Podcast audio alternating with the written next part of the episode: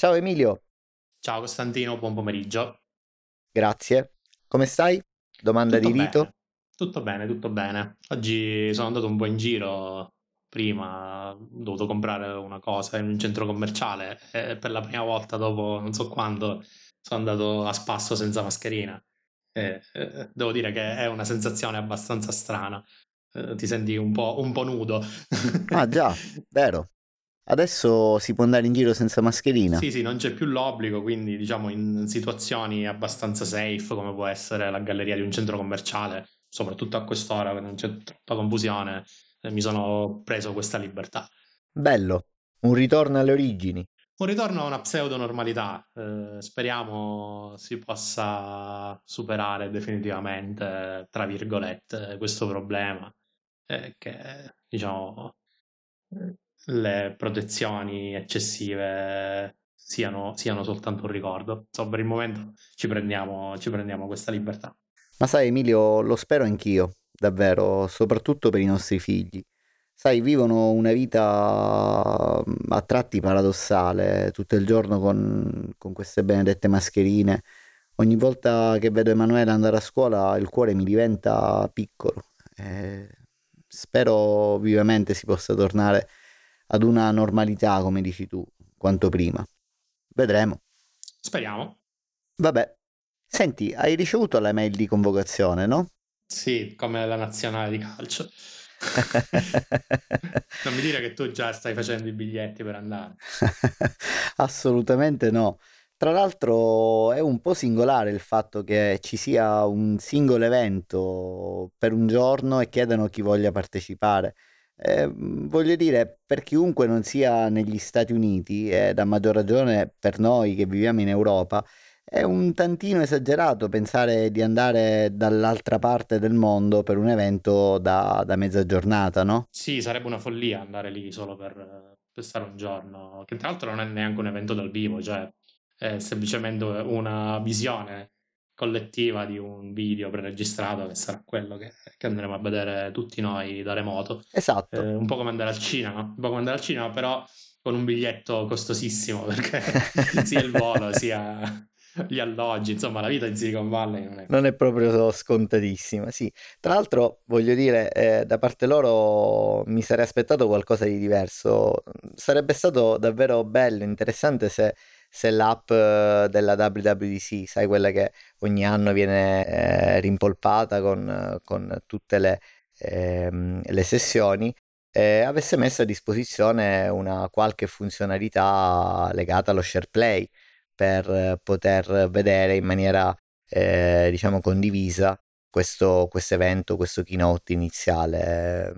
Strano che non l'abbiano fatto, non ci abbiano pensato. Sai che è un'idea bellissima, non ci ho pensato nemmeno io. Adesso però che me la, me la stai illustrando è una cosa un po' scontata, nel senso che effettivamente sarebbe stato un bel selling point da parte di Apple per pubblicizzare una funzionalità che eh, doveva essere quest'anno una delle maggiori novità per quanto riguarda le API del mondo Apple. E poteva essere un buon showcase per loro per far vedere come diciamo, un'implementazione first party di, di questa funzionalità. Mm, non mi stupirei se, eh, credo che ancora forse è un po' presto, magari in prossimità dell'evento uscirà qualche aggiornamento del, dell'app con, con, questa funzionalità. È una cosa bella e interessante. Ma lo spero, tra l'altro voglio dire è tutto grasso che cola per loro perché ne abbiamo parlato, sai, di Fitness Plus qualche settimana fa e anche su Fitness Plus c'è built-in la possibilità di fare share play, quindi puoi allenarti eh, insieme a qualcun altro con questo video di background del tuo allenamento ed eh, diciamo condividere la sessione di eh, di allenamento con uh, un tuo amico, con un tuo collega. Quindi per loro immagino sia davvero lineare il, il traslare questo, questo, concetto su un, un, evento appunto non dal vivo, come dicevi giustamente tu, che sarà questo keynote di giugno. Chissà, io ci spero, anche perché sarebbe un bel, come dicevi tu, uno showcase interessante, perché al di là di Fitness Plus io non l'ho mai provato con nient'altro il sistema di SharePlay, quindi vorrei un attimino vedere che potenzialità quante persone riesce a tenere eh, in, una, in una call. Insomma, secondo me è un territorio da esplorare. Assolutamente sì, sono d'accordo. Uh, io non, non, l'ho utilizzato tantissimo, anzi forse proprio l'implementazione di Apple credo di non averla mai usata. Uh, un po' perché preferisco quando faccio una visione puramente passiva di contenuti non avere distrazioni uh, di, di, un certo, di, un, di, un certo, tipo, come può essere una conversazione a voce. però per eventi così dal vivo dove c'è anche un po' di chiacchiera, un po' di commento all'atere, eh, sicuramente è una tecnologia interessante. Poi, insomma, nella mia carriera un po' mi sono anche occupato di queste tematiche, quindi eh, ricordo, ricordo. Approfondirle fa sempre piacere. Assolutamente, chissà se come sarebbero andate le cose se, se ci fosse stato SharePlay tanti anni fa. Devo dire, quando uscì pensai proprio a noi, alle nostre avventure di qualche anno fa. Mm-hmm. E, e vabbè, chissà. C'è un libro molto interessante di cui mi piacerebbe parlare. Si intitola After Steve, eh, come Apple è diventata una società trilionaria. Ecco, racconta una, una storia molto avvincente eh, tramite una serie di interviste con, con, dipendenti di Apple, ma non solo, eh, sapientemente miscelati eh, da Trip Mickle, credo si pronunci così il nome dell'autore. Ho letto un estratto apparso sul New York Times che ha fatto un gran parlare, è stato rititolato su Mac Rumors, su Twitter, su 9 to 5, per via dell'argomento trattato che è quello di Johnny Ive. Ecco, le, l'estratto racconta la dipartita appunto di, di Hive da Apple tra aneddoti e tratti di vita reale. Sembra davvero molto interessante ed anche se non sono molto avvezzo all'acquisto di libri in lingua originale, eh, credo proprio che questo lo comprerò. Tu hai letto qualcosa in merito? Sì, ovviamente sì. Eh, questi libri sono sempre interessanti perché ti forniscono degli insider, no? Su dei personaggi comunque che noi vediamo un po' come dei miti, no? Come può essere Steve Jobs o Johnny Ive, insomma tutta, tutta la cricca che ha contribuito a costruire quello che per noi oggi è il nostro lavoro. E, ci sono sempre spunti di riflessione molto utili. Uno perché ti danno appunto uno spaccato di come funzionano le cose a quei livelli, sia aziendali che di carattere per questi grossi personaggi, in modo che uno possa prendere anche degli spunti no? su, come, su, come, fare funzionare meglio le cose nel proprio orticello. Come andare avanti, certo. E, dall'altro svelano ogni tanto un dietro le quinte di cui tu non, non ti aspetteresti, no? Come fu, per esempio, quando uscirono eh, tutte le trascrizioni del processo tra Apple, nella causa di Apple contro Fortnite. Eh, Fortnite, sì, esatto. Sì, sì. Non mi ricordo chi è la, la, come si chiama l'azienda. La, credo, credo, la Epic, se non ricordo male. La, la Epic, Epic, esattamente. Esatto. E anche lì ci sono questi scambi di mail, no? Che sembrano eh, quasi persone normali, che poi in realtà lo sono. Però ai nostri occhi è tutto eh, nascosto dietro una patina di marketing, no? Sì, sì. E quindi ogni tanto quando vai a vedere proprio dentro, senza questo filtro, eh, trovi sempre degli spunti di riflessione interessanti. Io mh, mm, non so se comprerò il libro, mh, mm, eh, spesso mi basta semplicemente leggere degli estratti, però mi, mi incuriosiscono sempre le notizie, le, le approfondisco abbastanza spesso quando escono. Sì, sì. Tra l'altro in questo estratto appunto di, del New York Times eh, si pone eh, un po' l'attenzione su argomenti che sono, sembrano essere evergreen, eh, quando, quando, si parla di Apple eh, in, in maniera un po' critica, no? come, come, facciamo in questo, in questo podcast. Ad esempio lo shift verso i servizi, la poca innovazione in fatto di design eh, di cui si parla da quando c'è stata la dipartita di Johnny Ive da, da Apple tutti argomenti appunto molto caldi. Che ne pensi di questi ultimi argomenti, soprattutto quelli legati ad esempio alla mancanza di innovazione? Ma sai, secondo me bisogna fare una retrospettiva un pochino più larga quando si, si tende a giudicare la mancanza di innovazione dell'ultimo periodo di Apple, nel senso che se tu alla fine eh, ti tiri due conti, i prodotti veramente disruptive nella storia di Apple si contano sulle dita di una mano no? e forse uh-huh. le, le 5 dita sono anche abbondanti. Forse sono abbondanti, infatti, sì, sì. Quindi io non sarei così duro nei confronti, nei confronti di Apple in quanto azienda.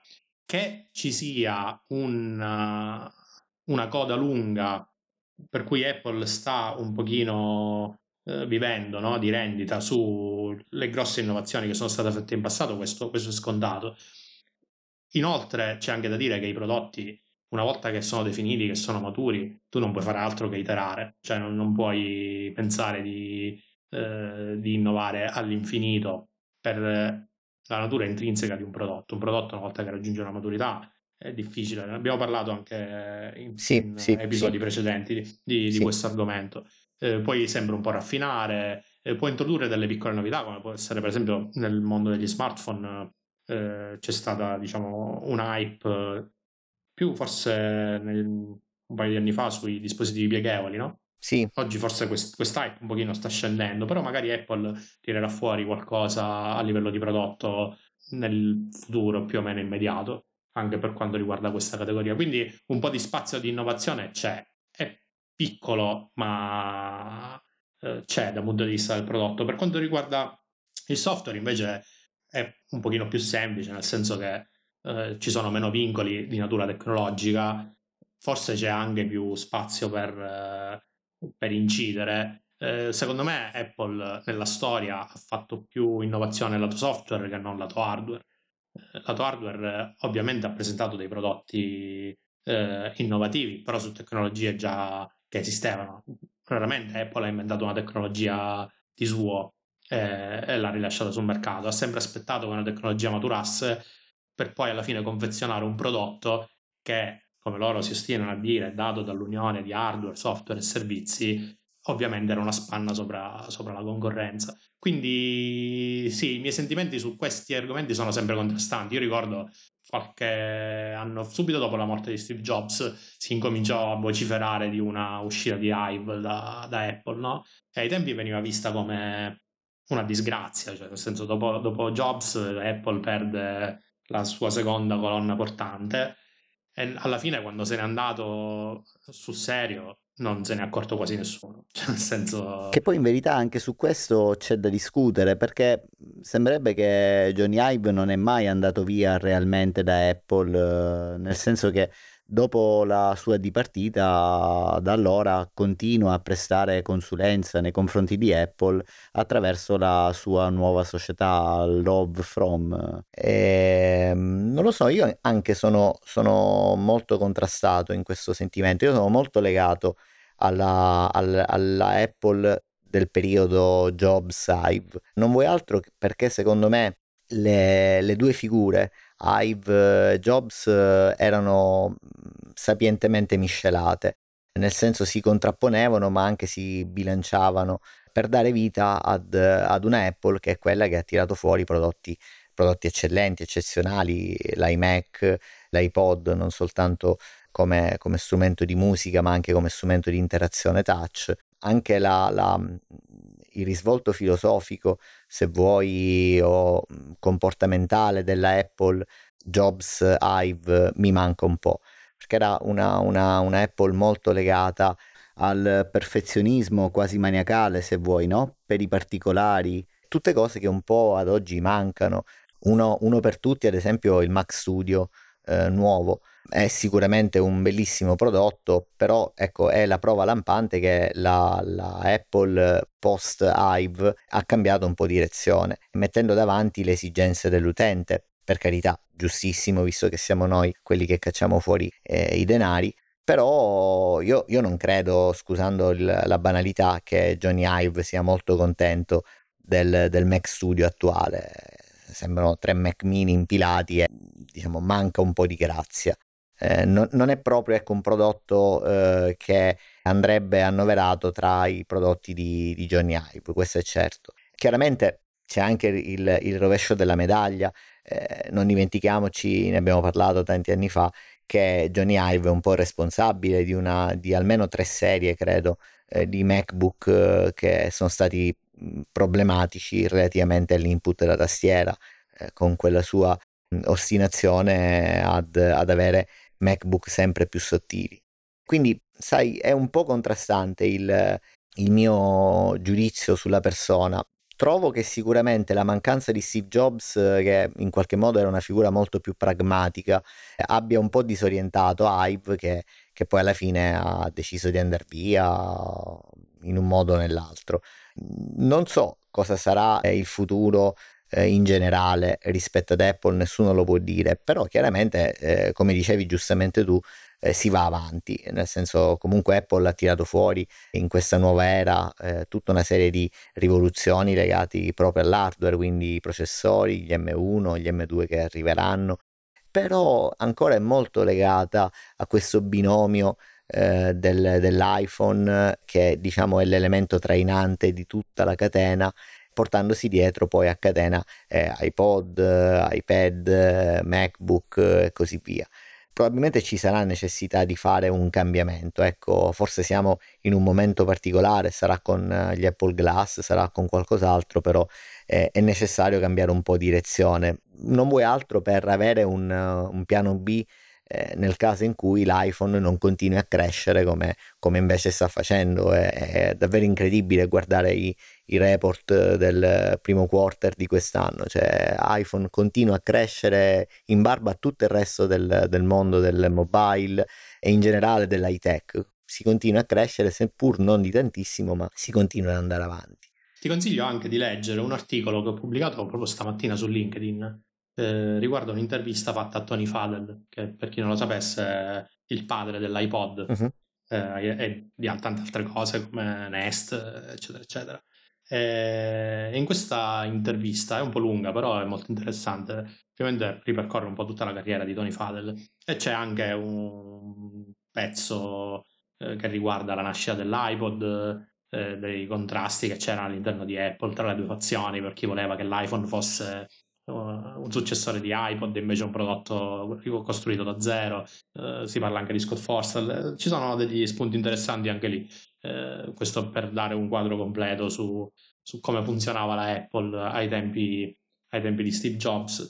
Uh, ovviamente come tutte le aziende mh, mm, esi- ci sono delle trasformazioni nel corso della loro storia. Eh, quella post Steve Jobs è stata per Apple la, la, più grande trasformazione che ci potesse essere perché si è passata da un'azienda, sebbene grande, perché Apple è sempre stata una grande azienda in termini numerici, non come oggi probabilmente, ma lo è stato anche in passato, dove però le teste che prendevano le decisioni erano poche, a una, un'azienda invece in cui le responsabilità sono molto delegate.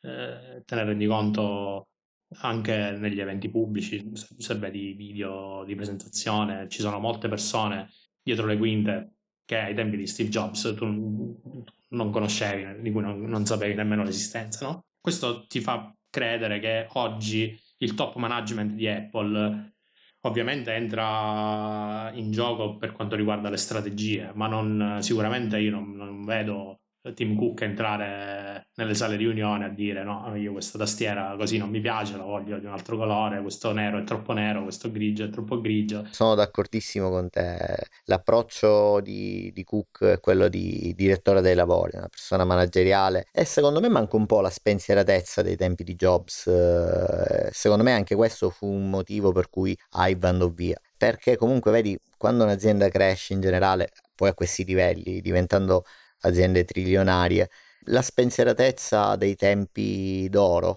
quella in cui ti potevi permettere di sbagliare, un po' viene a mancare. E adesso è un'azienda di, eh, dicono, si dice in gergo, di execution, no?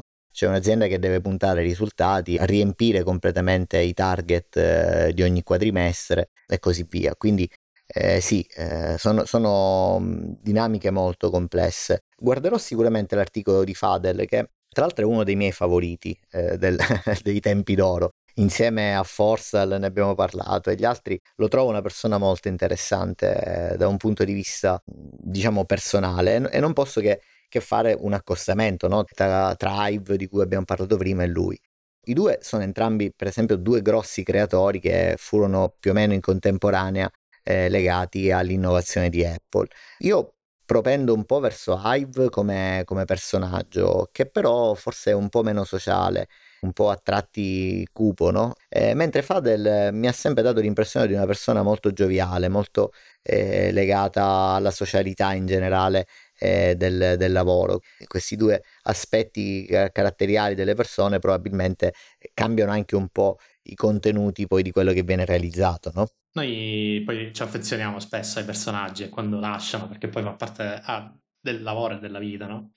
Un po' ci rimaniamo, ci rimaniamo male. Assolutamente. Anche quando Chris Lattner lasciò Apple, il creatore di Swift, io ci rimasi un po' male perché insomma, anche lui era una persona molto, molto interessante e, e, con delle intuizioni geniali, no? E quindi quando eh, diciamo, questi personaggi abbandonano il tuo campo un po' eh, dispiace, però così, così, è la vita, così è il lavoro. Cambiamo noi tante volte azienda, eh, anche loro hanno il diritto di farlo.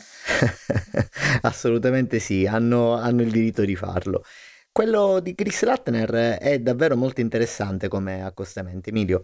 Mm, però in quel caso immagino che l'ingresso e l'uscita di Chris Lattner fu ben orchestrata ai piani alti. Eh, intendo dire che secondo me appunto la collaborazione era già stato deciso dall'inizio che avrebbe avuto un periodo ben determinato. Non so se per volere di Lattner o di Apple, eh, ecco.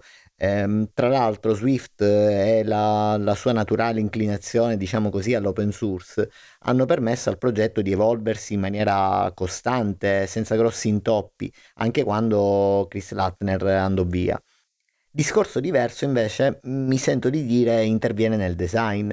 Eh, in quel caso infatti non credo che un approccio collaborativo open source sia di giovamento, anzi No, hai ragione, però di contro ti posso dire che l'approccio open source che Swift ha preso sta un pochino imbastardendo la purezza del linguaggio per come è nato, no? Tant'è che anche lo stesso Lattner su Twitter eh, anche nelle mailing list di Swift, che penso continui a seguire, non ha mancato occasione di evidenziare un po' eh, come Swift si sia, sia un po' eh, partito rispetto a, all'idea o ai concetti iniziali che lui aveva pensato per il linguaggio.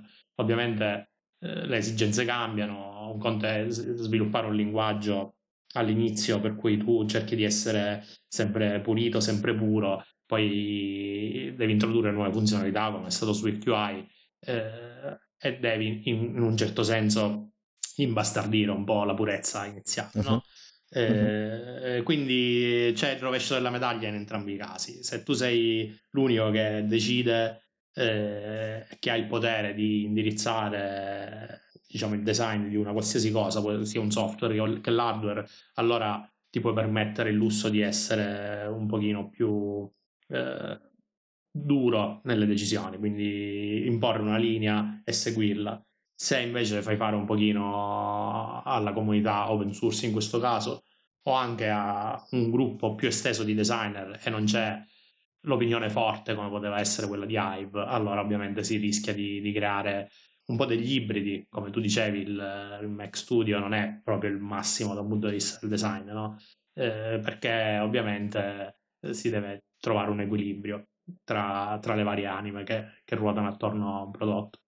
E, e questo uno, l'azienda deve decidere cosa è meglio per, per l'azienda stessa. Finché, eh, come dicevi, Apple continua a immaginare fatturato, non gliene frega niente a nessuno. Niente il, giorno nessuno. Cui, il, giorno in cui questo eh, diciamo, non succederà più, si, si, vedrà. Sarà interessante capire il post eh, Cook, che non credo sia così eh, lontano nel tempo. Eh. Questa è una bella, una bella riflessione, Emilio.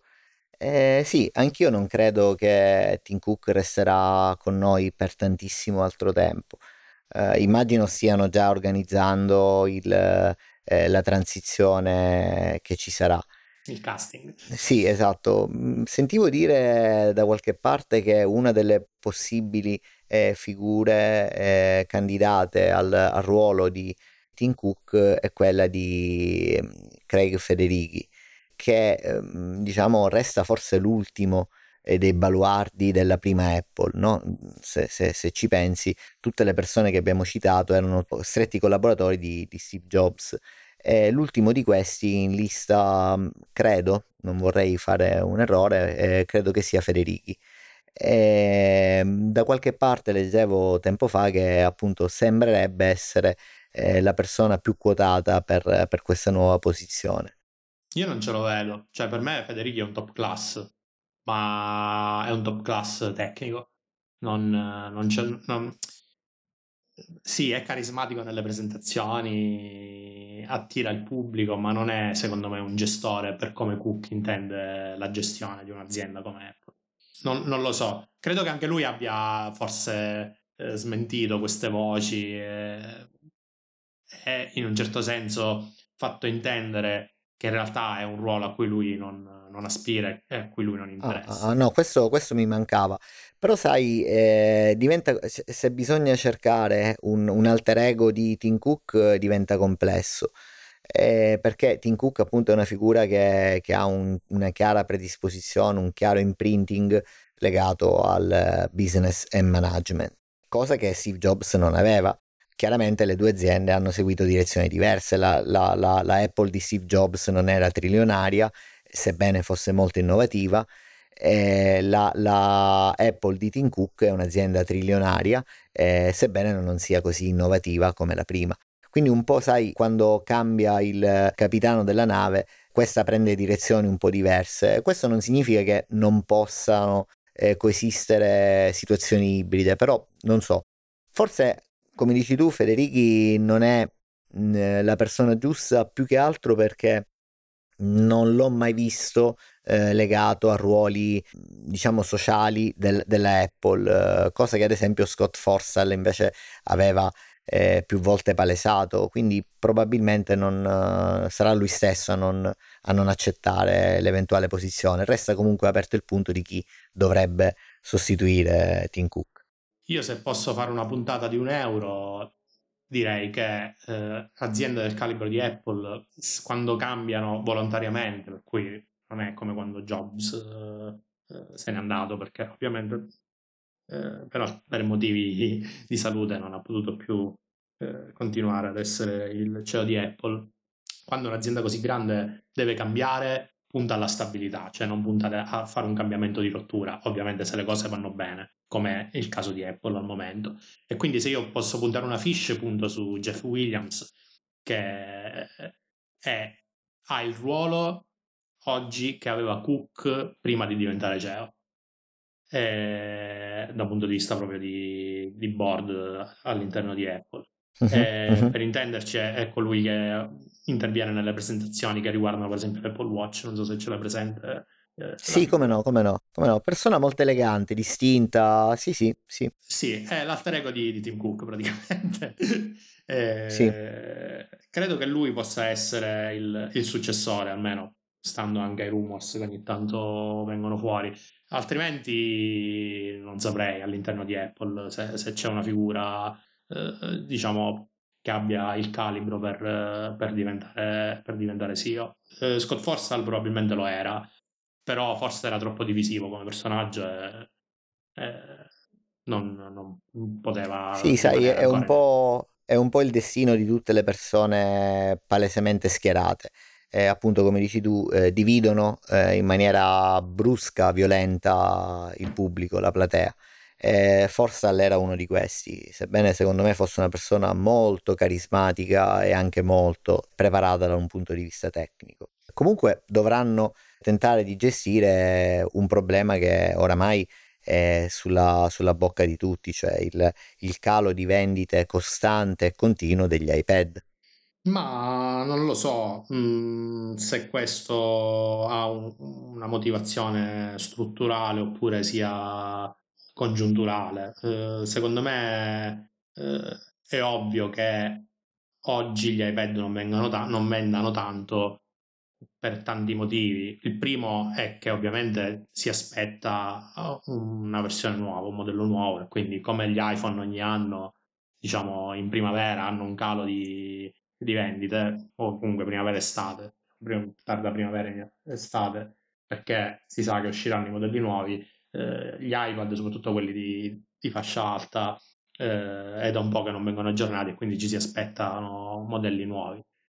Non, non andrei a trarre delle conclusioni perché negli ultimi trimestri le, le vendite non sono andate, sono calate, perché poi non, non, vorrei dire non sono andate secondo le previsioni, io non so quali siano le previsioni. No, no, Apple. quello chiaramente non lo sa nessuno, Emilio. Io mi riferivo ai dati di vendita presentati con il report del primo quarter 2022. Eh, eh, in cui l'iPad comunque continua a perdere quote di mercato importanti probabilmente c'è una, una, verità in quello che dici, eh, per cui eh, le vendite sono legate ad un ciclo che inevitabilmente ha degli alti e dei bassi.